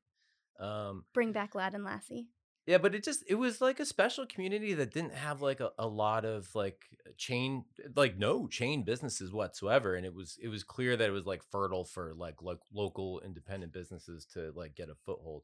And uh, you know, Erin and I had done our research and you know, all of the um all the reading we'd done, you know, told us to look for things like uh, you know, proximity to a bank and public Mm. parking and the bus line Yeah, you know these things kind of like being um pillars for a successful brick and mortar business and that was like all there in that community plus you know let's face it a more affluent demographic Yep. there and with the universities as well mm-hmm. it was just like a, a no-brainer which i think we needed to Yeah. be 25 and start a business That's we true. needed it to just be like okay well I mean, there's, this shouldn't require a lot of thought this is like the perfect the perfect spot and then in terms of like making that deeper investment of um, you know engaging in community action Mhm. and um, investment that was a really interesting awakening for me where i mean i think i learned that part of like operating a business meant that you didn't have to pigeonhole yourself into like wearing a specific hat to work every day. Yeah. like there are ways of um, looking at what your job at, at work is that were unconventional i could see that like in a way like community development was marketing my business and using my time to grow that neighborhood and community was potentially a part of my job and like was was something that was going to be good for business yep and once i started looking at it that way it was pretty easy to get all in mm-hmm. on devoting you know my energies towards stuff that were peripheral to frog and toad operations Yeah. Are there other um again because I'm not 100% familiar with um the history of Hope Street. So you guys came in there was some older stores that maybe like, you know, either decided to close or, you know, whatever their story was. Are there were there other stores that came around the same time you guys did and and what was that like going into that together? Yeah, it was it was uh, really important to have um, uh, a couple of other uh, independent businesses starting at that time Mm, because it created like a core, like Yeah. a neighborhood of of energy. I think Mhm. was happening. Like Seven Stars first opened the year that we opened. oh man. you know, which if anybody doesn't know, Seven Stars is a, a wonderful bakery with really great uh, food and super coffee, and they were opening up uh, their location in an old, rundown gas station that I think was like a super fun site, basically. Yeah. Um, they opened up at the same time as us, Studio Hop, which is a really sweet like gallery Yeah. handmade uh, craft store. Yep.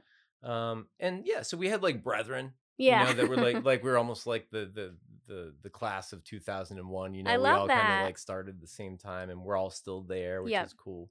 I'm a Um, big fan of Hope Street Pizza. I don't know if you guys get Oh, Hope Street. Pizza a lot, but I'm a my it's funny, my boyfriend and I on like Sunday mornings, our route is we go for a walk. We start at Seven Stars, get our coffee, then we walk. Obviously, we don't go to Hope Street Pizza because it's like 10 o'clock in the morning. But we walk our way back. We stop at J. Marcel, we stop at Studio Hop, Frog and Toad, Stock, and then we make our way home. But that's like every Sunday. And it's funny because, like you said before about having a budget, we always like, okay, on this Sunday's trip, we're only going to buy X amount of things. And then that always goes out the window because I find a cute bowl or a cute mug that I need to have and I cannot be stopped. Your your business community thanks you. You're very welcome. Yeah, I mean, I'm like similar in the fact that I like shopping at local places, uh, and I'm really happy that we've and, and maybe it's not that new, but I, you know, as I've gotten older and worked at the the magazine now, and like kind of gotten to know things that I didn't know before about the state, um, which you know apparently was everything. Um, that there does seem to be a bit of a resurgence in like the kind of maker movement and things being not just sold but made locally um you know down to like people that like build tables or Mm.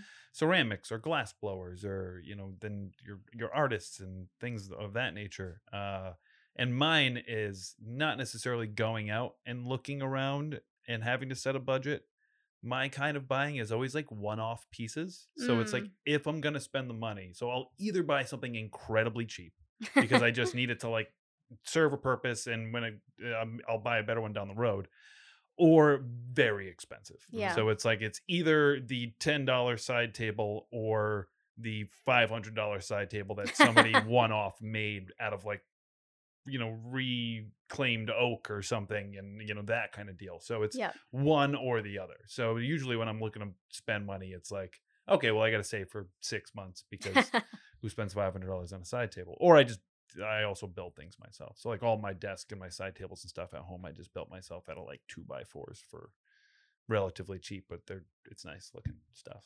Yeah. So uh, it it's totally dependent for me. I'm not like a small thing buyer. Mm. I'm kind of a big thing buyer. Well, I feel like when we moved into the East Side area, I mean, before that, you know, we were in our younger 20s, we were living in downtown. We weren't as connected to the community as we were when we moved to this area. So we've made it like a really big part of our lives to like when there's a birthday or when there's uh, a holiday or whatever, we will only buy things from our community. And it'll only be, you know, if if it's mm-hmm. Christmas and we're not before it would be like okay we have to buy a gift for this person this person this person but now we do it as if we go to a place like frog and toad or like stock and i have a best friend who loves to bake and there's a cool interesting apron or cookbook i get it but unless i see a, a local present that doesn't speak to me it's not worth it. I want to stimulate the economy that i live in um, and especially now that i'm so connected with people like you know you asher who put your blood sweat and tears into your store.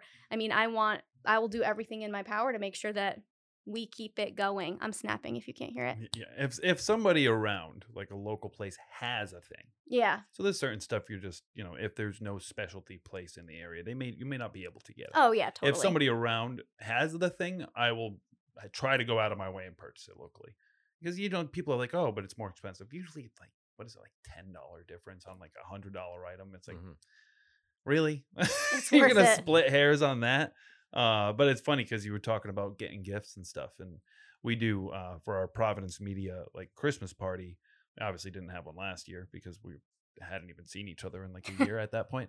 Um, but we always did, um, you know, whatever a cap was, and we do like a Secret Santa, but it was always buy local. yeah and- that's cool I have to say, ninety percent of the gifts were either booze or from Frog. or from frog and toad and it was just like yeah, there was just a bunch of frog and toad bags and then a bunch of like bags with liquor in them and then like a couple of random places like other places on really a lot of it was probably from hope street because it was an e- like it's such an easy place to be able Yeah. to shop all those kind of local The especially christmas based nice. Mhm. stuff like gift kind of things uh-huh. um yeah and the parking's good Yeah. and, and that's the hard part about downtown stuff is like i i love going downtown but i have like a like electric transportation thing. I'm not going to explain to everybody on here, but uh, I'll park. It's a one wheel if somebody wants to look it up. Um, Oh, God. I, I had to explain because uh, Sasha was making a face at that statement. I had that one right Um, over my head. I had no idea what he was so like talking when I go to downtown, I'll like park outside and Right. like go into downtown and Right. not have to pay for parking and not have to look for parking and all that. But not everybody can do that. So something like Hope Street uh, Mm. is great for that kind of stuff. Yeah. Yeah, boy, jeez, I really, I think one of my least favorite places in the world is any parking garage. Yeah. You know, like so I feel you completely on that. That's Yeah. like the seven layers of hell or Oh, many yeah. floors are on that parking garage. Like that is not the place for me. I Yeah, that's the I feel- Providence Place Mall. Whew. All Literally. seven layers. Yeah. I mean, I think I'll I'll park way over on uh, Smith Street and walk down to the mall if I Yeah, have to go there. just that to not- garage. yeah. I mean, I'm starting to get like heart palpitations just talking about it. Just talking about it. But yeah. yeah. I feel you. Like I think I think that I mean, like I said, when we were looking at opening our business, that was a factor. Like Mm, accessibility and ease for parking, I think is, is certainly important for a good like friendly community. But I mean, also like I mean, I don't know a lot about your electric apparatus. Um, Did it go over your head too? well, I I got it once you mentioned the one wheel. Then I, Oh. I had a whole full picture in my mind, and I liked it. I still don't know what it is, but anyway, Yeah. keep Uh, going. But I do think I think that um, you know it it is really hard to square our transportation needs Mm, um, and our um, our our small business and um, urban environment, right? Yeah. Like so, we our infrastructure is set up where if you're going to be driving your car in somewhere, you're gonna have to pay to put it somewhere. That's just Yep. like the cost of doing business if you're a motorist. Mhm. Um, and it's a drag, and not everybody wants to do it, but it is like that kind of trade off mm, um and uh and so it you know i think that for us being like in a community that's almost like straddling the line where we are urban enough Yeah. on hope street mhm. um where you you can feel all of the the positive stuff that comes along with being a city but it's still very accessible for people who are reliant on their automobiles to Mhm. get where they're going Mhm. um, but again, you know, I, I'm a pretty avid bus rider, Yeah. and um, it's pretty great to be able to, you know, just hop on a bus to Hope Mm. Street too. And it's, it's like you almost have to factor in like all of these different facets Mm. in order to make something work if you're a, a brick and mortar business. Yeah, and I guess one one I have a million questions, but one that I really wanted to touch on, um, because I I know y- your time is valuable, but I would be mad at myself if I didn't get to ask. Is during you know COVID, Hmm. you had your brilliant shirts. Um, I just want to hear how that came about. Like, it was it just like did you have a moment where you're like, oh my god, I know what I can do, or was it like a big team thing? Was it like I'm just so curious on how that started, and I would love to know from you the the success or like how what kind of path First one it was took. the knock it off one, right? Yeah. Knock it off, yeah. Um, it's isn't it so weird looking back at that time now? I don't know that. I mean, it still feels all so surreal. it does. It really. you we know? were we were um driving the other day, my boyfriend and I, and it was we had a moment where we were like, "Do you remember a year ago where we were just like drive around for hours because there was nothing, we couldn't do anything else." yeah. Um, it's just crazy, but I- um, I guess that was one positive of growing up in like a North Smithfield kind of Mhm. area. It's like, you know, there wasn't that much to do anyway. Yeah. Yeah. You just had to make your own something to do. that's yeah. true. I got bored too, though. I don't Well- know why I'm trying to put rose colored glasses on. But My my family discovered going on hikes. Ah, That was, that was like our, our thing that got us. That's those- pretty cool. those But you, but speaking back to like that time, you were busy though because you were creating this like cool, you know, product that ended up um, really benefiting the community. So I'm sure you didn't go hiking that much. You had a lot of stuff to produce. I did like the first two weeks of when everything shut down were like hiking is what got me by in that time. Um, that and you know I think um, for a lot of people seeing those regularly scheduled press conferences from the governor and the um, uh, director of the Department of Health um, was I think just part of that routine Mm-hmm. you know, for my family anyway, was Mhm. like, okay, it's Tuesday at noon or whenever she would go on and we'd Yep. post up and like watch the feed and just kind of digest what was happening in our world. It was, it's still like, I feel like telling the story of a simple t shirt, like I have to go back and explain the context. Like it was a really messed up time. Yeah. You know, nobody knew what was coming Mm-hmm. every single day. It was The different every information day. was different Mm-hmm. um the projections were different like what what like we should be doing f- what precautions we should be taking, that was changing regularly too. So Yep. I think a lot of people were hanging on the every word of our um, leadership. Mm-hmm. And then there was that day where the the governor like was reprimanding Rhode Islanders for not taking the uh, the the quarantine directive seriously enough, and she you know you know kind of like sternly you know reprimanded everybody with the words "knock it off," and um, you know I I thought that was pretty pretty rad. Yeah, I mean, what governor Yeah. like ch- decides to to do that like in that sort of way? Like Yeah. that's the phrasing that they're using to try to like bring a state through a pandemic. yeah. But it was I mean, obviously it worked in some aspect. Yeah, yeah. So I mean, um, and and I, the sidebar is we've been in business for 18 years uh, at that point, and a lot of our business has been like making and selling funny T-shirts or or whatever. Many of them Rhode Island centric, and so I would say within five minutes of her saying that, like. All of my DMs just literally blew up with people saying, "You guys need to make a T-shirt." you know, Oh. you know, so we just got this avalanche of feedback from Mm. that and um one of the the the people my friend stephanie uh was encouraging doing d- a design with knock it off on it and she specifically was saying what if you guys um, did this in concert with the rhode island foundation where a pro- portion of the proceeds would go towards benefiting their covid-19 relief fund and I was obviously pretty stoked about that prospect. So um, the Rhode Island Foundation was down with that. And Yeah. while I was talking with them, um, Marette Bondaroo, who who works with me, uh, was doing the artwork for the T-shirt, and uh, at the time she was living on her couch in sweatpants um, in quarantine. I think she was like eight months pregnant. oh wow. Yeah. Um, so she didn't have anything better to do Yeah, than, uh, than do a, a, a clever little t-shirt design. And um, yeah, and then I think we we launched that one shirt, and then I don't know if y'all have ever experienced something going viral before, but it's really quite breathtaking. It's it's like really weird. Yeah. You know, it's weird to wake up in one day and to look at your phone and see like notifications in the thousands. Thousands, It's like yeah. what just happened? Yep. And like I most mornings I wake up and I I need to remember who I am. Mm. Like I'm hazy. I'm like, oh yeah, yeah, yeah. You're Oh, this yeah. guy Asher. They call you Asher. You're, like, you're gonna get up, take your kids, to-" and do the usual rundown. So like those mornings mid quarantine to to get that kind of activity on your phone was like really confusing first thing in the morning. Anyway, yeah, it, it went viral. I think comedian DL Hughley, uh, Mm. you know, sh- you know, shared it on his Instagram one time, and that was like crazy. And I don't know. I guess next thing you knew, we'd sold like ten thousand shirts, and it was like, how do I print? Because they were all pre-orders. I was like, I gotta print all that, Damn. all these shirts. Sorry, I can't go hiking anymore. I need to print shirts Dang, forever. yeah. And then I was like in my basement, like individually shipping out ten thousand shirts. That's crazy. Yeah, because of My course my God. coworker had like some sort of a COVID scare where we needed to keep her quarantined at home, and she usually was doing the shipping. And Yeah.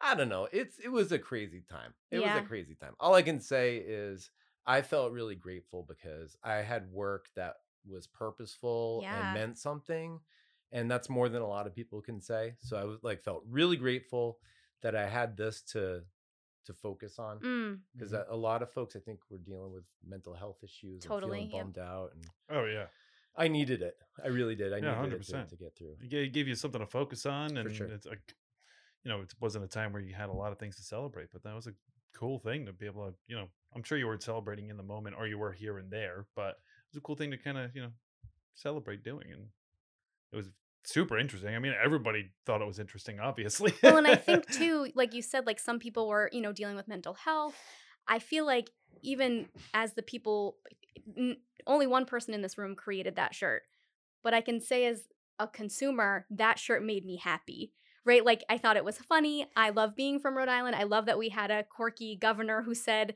like in a very rhode island fashion like knock it off! Like that just made me feel like okay it's you know it gave like a little light to the situation which i'm i don't know if that was i mean i feel like based off of your style that's kind of you like to bring a little bit of a lightness to maybe a, a heavier topic and i definitely think it did for a whole state which is like pretty cool. It was insane. Yeah. It, it- you know, especially in the context of what modern life is like for Mm. all of us. I think that th- it is so rare that any moment can bring together people from diverse ideological backgrounds and Mhm. political leanings hmm and all wear the same damn shirt. And I'll be happy about it. Like you would see people in the it. And- store with the shirt on, and you'd be like, "Hey!" And everybody knew what that message was. Yep. That message was we're all in this together and I Mhm. care about my neighbor Yep. and we don't know what's coming, but we're stronger Together. as one. And Yeah. that felt really good.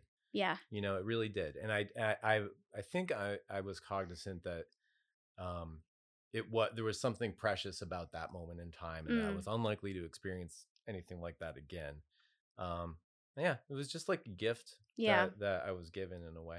Well, but even I mean, I don't maybe the the knock it off t-shirts I think was something so monumental, but then you had the just be nice t-shirts and those I think also went viral. There was someone from like Vanderpump or something wore one. I don't know what show it was from because I'm not like super familiar with the t- titles of the reality shows, but it was like someone in that show was wearing that shirt and I'm like, "Yes, honey, like rep Rhode Island, rep Asher and Frog and Toad and Erin and their family." Like and he wore is- it right. too. Yes! I believe Oh believe my he was wearing it when he stormed off set in a huff, right? Heck Which that is yes. that is what just be nice is all about. We love that. We love mixed messaging. That's right. That is the best thing we love in this whole world is a mixed message. What um so the knock it off t-shirt obviously came first and I feel like and I know we've talked about this before Asher like before we even had the idea of a podcast but it felt like you were able to so Frog and Toad was always a very special gift shop for Rhode Islanders. People knew what it was, but to be able to pivot and become this really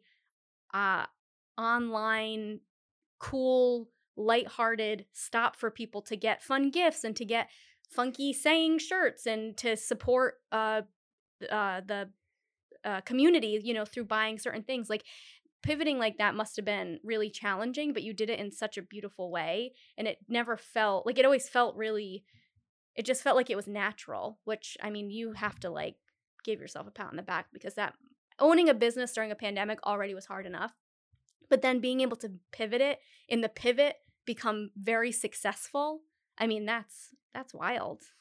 That is those are some really nice words you're laying down. Thank you. Um, I- my answer is is you know maybe not that exciting, but yeah. um, you know, I I get like a lot of credit for um different projects that we've done because I own Frog and Toad, but yeah. um in that time as with every other time it like um it is only through the strength and hard work and talent of my coworkers that I've accomplished anything at all. Mm, And they are very much at peace with the fact that I'm a more eccentric leaning person Yep. who's going to get out there in public and drive his car over people people's lawns and yell at them with a bullhorn and throw packages at their heads or whatever I was doing in those weird days. And they're all going to hold it together Yeah. and you know run our ecom site, do Yeah. our shipping, you know, manage the operations Mhm. there while I'm out being a weirdo. And the fact is, that I would just be a weirdo if it weren't for my crew that I work with. And I'm really grateful because it's so much better to be a weirdo and to have a job than than one without. And if it weren't for my coworkers, you would I'd- just be like the, the homeless guy staring, uh, yelling at the sky outside. exactly. I yeah, can say yeah. I can. Att- I mean, weirdo. I mean, I wouldn't necessarily use the term weirdo, but I remember the first Weirdos time. Weirdos welcome. I mean, I'm we- I'm definitely weird, but it always feels weird calling someone else weird, you know, because I don't know. You're weird, and my word might be different. Anyway, but the first time I ever emailed you, I remember being intimidated because I didn't know you. I never knew you. I only knew you from owning the store and then becoming viral on on the shirt. So you know, me, I'm I can be a little um. I can overthink things a little bit, just part of my nature. So in my head, I'm thinking, "Oh no, what if what if I send this to him and he's like, no way, like who is this person? But you, I, I think I emailed you at like 10 a.m. on like a Monday, and I think you emailed me back like before lunchtime, and your email was like the most excited, happy, like great vibes, and I was like, this guy's awesome. And then I read your email signature, which says sent from my N64, and I said, this man needs to I don't know. I, I was gonna say be our president or something, but like I'm not gonna put you in that position. But like the fact that you own this really successful store and you have this great um sort of like mentality, work ethic, you and your family obviously are able to support each other and and be successful, but then having like a goofy email line like it, i just it just is so it, one it's so rhode island it's so like charming and just fun and cool but yeah i just i'm all in. I wish I was the uh, the the the technological geek in my basement, like configuring a Nintendo 64 to be able to Yeah, send emails awesome. and text. That'd be pretty cool. that would be pretty cool wherewithal. But until I do have that skill set, I just am gonna lie in my email signature. Yeah, but you fooled me. Yeah, I would have listen. I didn't know what what was that thing you were talking about? A wheel that you ride in One wheel. Providence? Yeah, it's a one wheel. Some wheel. Okay, so like for me, like you to say be fair, that, I've seen like one other one in Providence before. They're not super popular. but I'm just saying, like for me, if you said like sent from I don't know at some other technology, I'd be like, I believe this. This is real. But I just love that that's like part of your person. Like Well, you I mean, are. all these people with their signatures that say "sent from my iPhone." Like, ooh, Ooh. whoa! I didn't know you had an iPhone. So Aren't fancy. Wow. that is like so Yeah. exquisite. It's like sent from my iJaguar. Sorry, I was in my car, so it was a shorter yeah. email. Yeah, I wonder if you could text from like a, a Nintendo 64. I like. Let's find out. Let's find Yeah, out. Let's find Sure, out. They're- somebody can they're do it. there, I'm not. Listen, any a- any I, hey I Rhody, am not that person. any Hey Rhody listeners, Yeah, somebody somebody send me a text message from their N64. please use your N64 and, and send an amazing. email. We would love that. No, but like re- a Game Boy Color or something. I loved the the N64 like the purple controller that was like kind of see through. Yep. That was always that was like a my- big thing. That was like the Game go-to. Boy Color did that same thing. They had that kind of transparent plastic. It was Heck like yeah. all the rage. It's like I think that was like an Apple thing because when Oh, Apple yeah. came out with those the iMacs. Oh, God, that had like the those big bubble back, and it was uh you know blue and purple and orange and Mhm. stuff, I all see through. You had a red one. I did. Yeah, I loved it. Oh my god, is that is red your favorite color? Um, boy, it's you know my favorite color is always like a real dead heat between um, blue and orange. Oh, okay. Yeah, red's a couple back actually. Oh, Yeah, Well, they didn't. Ha- well, they did have an orange option, but maybe when you went, red was one. red was only- speaking to me at that time. So Yeah. I don't. I can't. I can't tell you what my mood was that You day. can't give I me like the was- I was- emotional background of why you chose a red Mac computer. I'm unacceptable. I, I, must like have it. eaten strawberry rhubarb pie the night before or something. It was, it was like I dreamt about it, and then I don't know. Well, I just uh just going back really quick. This is another thing that you will know about me. Asher already knows this, Nick already knows this, but I love gushing about people who deserve to be gushed about. And I just am really thankful, Asher, that you came here and you're chatting with us and you did so much for our small community during such a crazy time and you you kept it light. You kept it from your N64. You know, like you you made it fun during a really crappy time. That seems like a, a fantastic like ending to this podcast. It was very well like rounded out. Uh, the one thing I would want to say too, uh, we are you know we're kind of getting on there. We've been on chatting for it's so easy. Time flies when you're just having like a nice conversation. Um, Asher is the best person to have a conversation yeah. with. agreed. Aw, And uh, stop and gushing. I can't. and we'll uh, we plan on having uh, Asher back um, as many times as he'll have us. So Every um, week. Look forward to hearing back guys. from him. Uh, and uh, with that, I think we're gonna call it a day on this one, right? Sure, that works for me. How about Asher over there? You feel good? Do you have anything you wanted to plug before we uh, sign off? This is your, you know, we were talking about hot ones earlier. You get the chance to like uh, this camera, this, This camera, camera. this camera. no, I'm good. I feel like I've talked long enough. Um, you guys, I can't thank you enough for having me on though. This podcast is going to be so so great. It's an honor to have been a part of it. And for better or worse, I'm excited to learn more about Rhode Island culture through your lens. So uh, Heck yes. yeah, yeah, keep should up the good work for sure. Yay. Well, thanks, guys. We hope you enjoy your day. Yeah, thanks everybody. Bye. Bye. Bye.